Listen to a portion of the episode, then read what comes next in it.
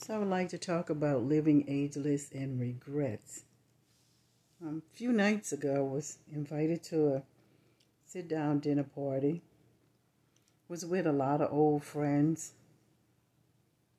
and I don't know. I, you know, at first it was all good. I was just having a lot of fun. And like it was some, like I had a shift. And I just started seeing things very differently. You know, I, I was seeing a lot of people that was younger than me, but they were having so many medical problems. And I was like, uh, at first, I kind of shrugged it off. And, you know, the pandemic took a toll on a lot of people and their health and, you know, just the stress. And then I had a reflection like two weeks ago. I was in Chicago at a party for a 95 year old who is in her perfectly good state of mind. And after the party was over at 10 o'clock, she and her great granddaughter went to the casino because it was both their birthdays. And it was very admirable. I just truly loved it. So, moving forward to the other night, so I'm sitting there and I'm like, I finally sat there and came to this conclusion that these were when in my younger years we were still having parties and enjoying each other. Uh, I could actually say I went to a party and they had a stripper and he picked me up upside down and I mean it was just being young and having fun and you know, just going to um, sex parties, sex toy parties, and we did a lot together. But, you know, I looked around that room, and at some point I almost heard, even though they had this wonderful person playing a wonderful instrument, everything was really nice, but it's almost like his music or something started almost sounding like taps. The the, the music that's played at funerals for military people. It's like everything just was becoming very slow, and I was able to like really hone in on the individuals and the memories, and I'm looking at like I'm like I get it. I'm kind of here with some people who's living with maybe not the best choices in life. And they're living that out, and I could see what that looks like.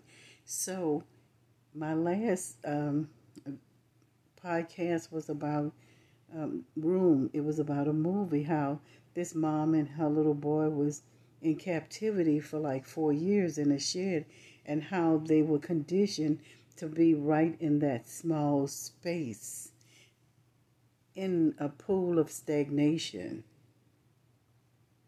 and how rigid they had become. The rigidity was the fact that this child was four years old and had never walked up or down steps or did a lot of the things that children are supposed to do explore and be adventurous.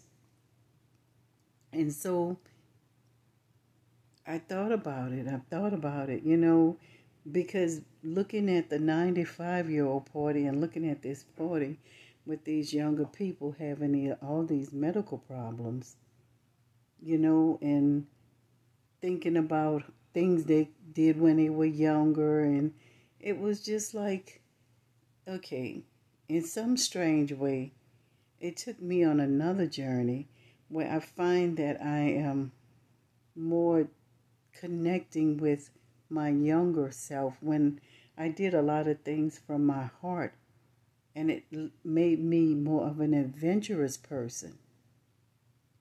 And and I like that about myself, so I had to look at myself and say, okay, when did I get off of that? Or am I off of that? Because I don't know if it was the pandemic, but I found that we were in isolation, so it was not a whole lot of room sometimes to just be adventurous out into the environment. but it did not stop me from being adventurous in my immediate environment or in close proximity. So I was able to be adventurous in that way.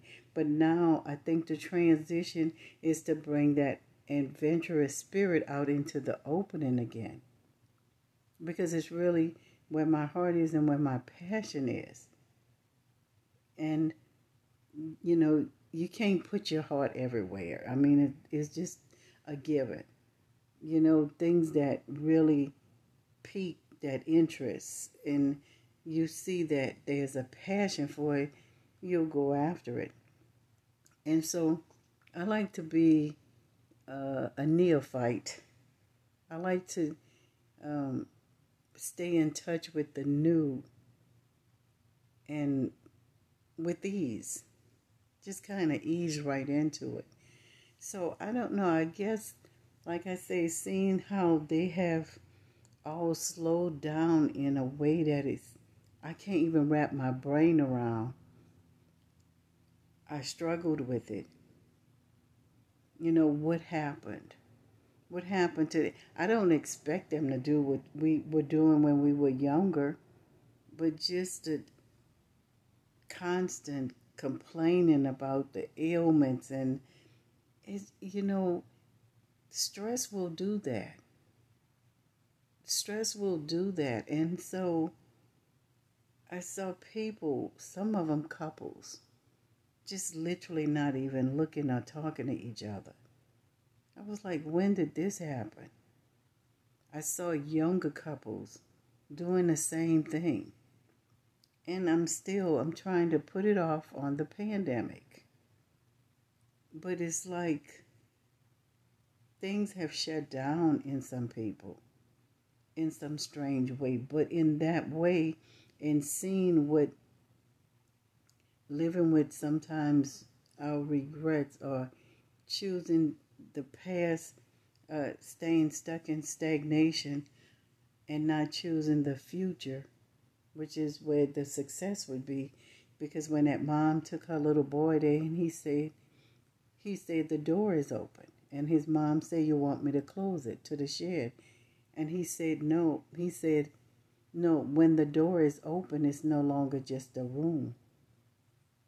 So a lot of people had open doors and they just choose to stay at that moment. That little boy said bye bye to that shed and all the things that was included in it because he knew the door was open. And so he walked right on into his future and he was able to take his mom into the future. But when I look at what I was looking at the other night and I see how time has just stopped for so many people. I mean, I just feel like this we're not going to leave until it's time to leave. We're not going to die until it's time to die. So, why put a label on it and just kind of wait for it. We have to still continue living when if we are not alive if we're not living. It's kind of like that. Not being alive and not living. So it kind of puts you in that place of almost like not being dead, not no life, no energy, no real movement. And the world is constantly moving. So, some way, I even notice as I go through the airports now that those places are not made for people as they age. Nobody's really looking back and saying, oh, this is you know, older people, let's accommodate them. No, it's like you have to keep up with it. And that's what life is having to keep up with life, moving with the flow. And there's an adventure in that, in finding creative ways, having that spark of creativity of staying active and with that flow and whatever that looks like. Is it going to the gym? Is it exercise?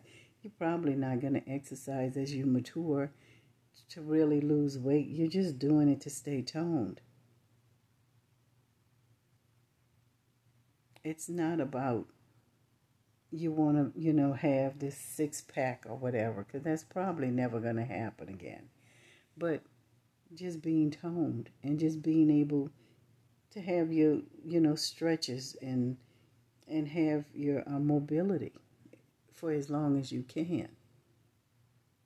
Eating good, which is very important. But then sometimes we eat certain things and then all of a sudden something comes on TV and tell us it's not a good thing anymore. So we have to use our intuition about how we're even going to honor our temples or our bodies with what we put into it.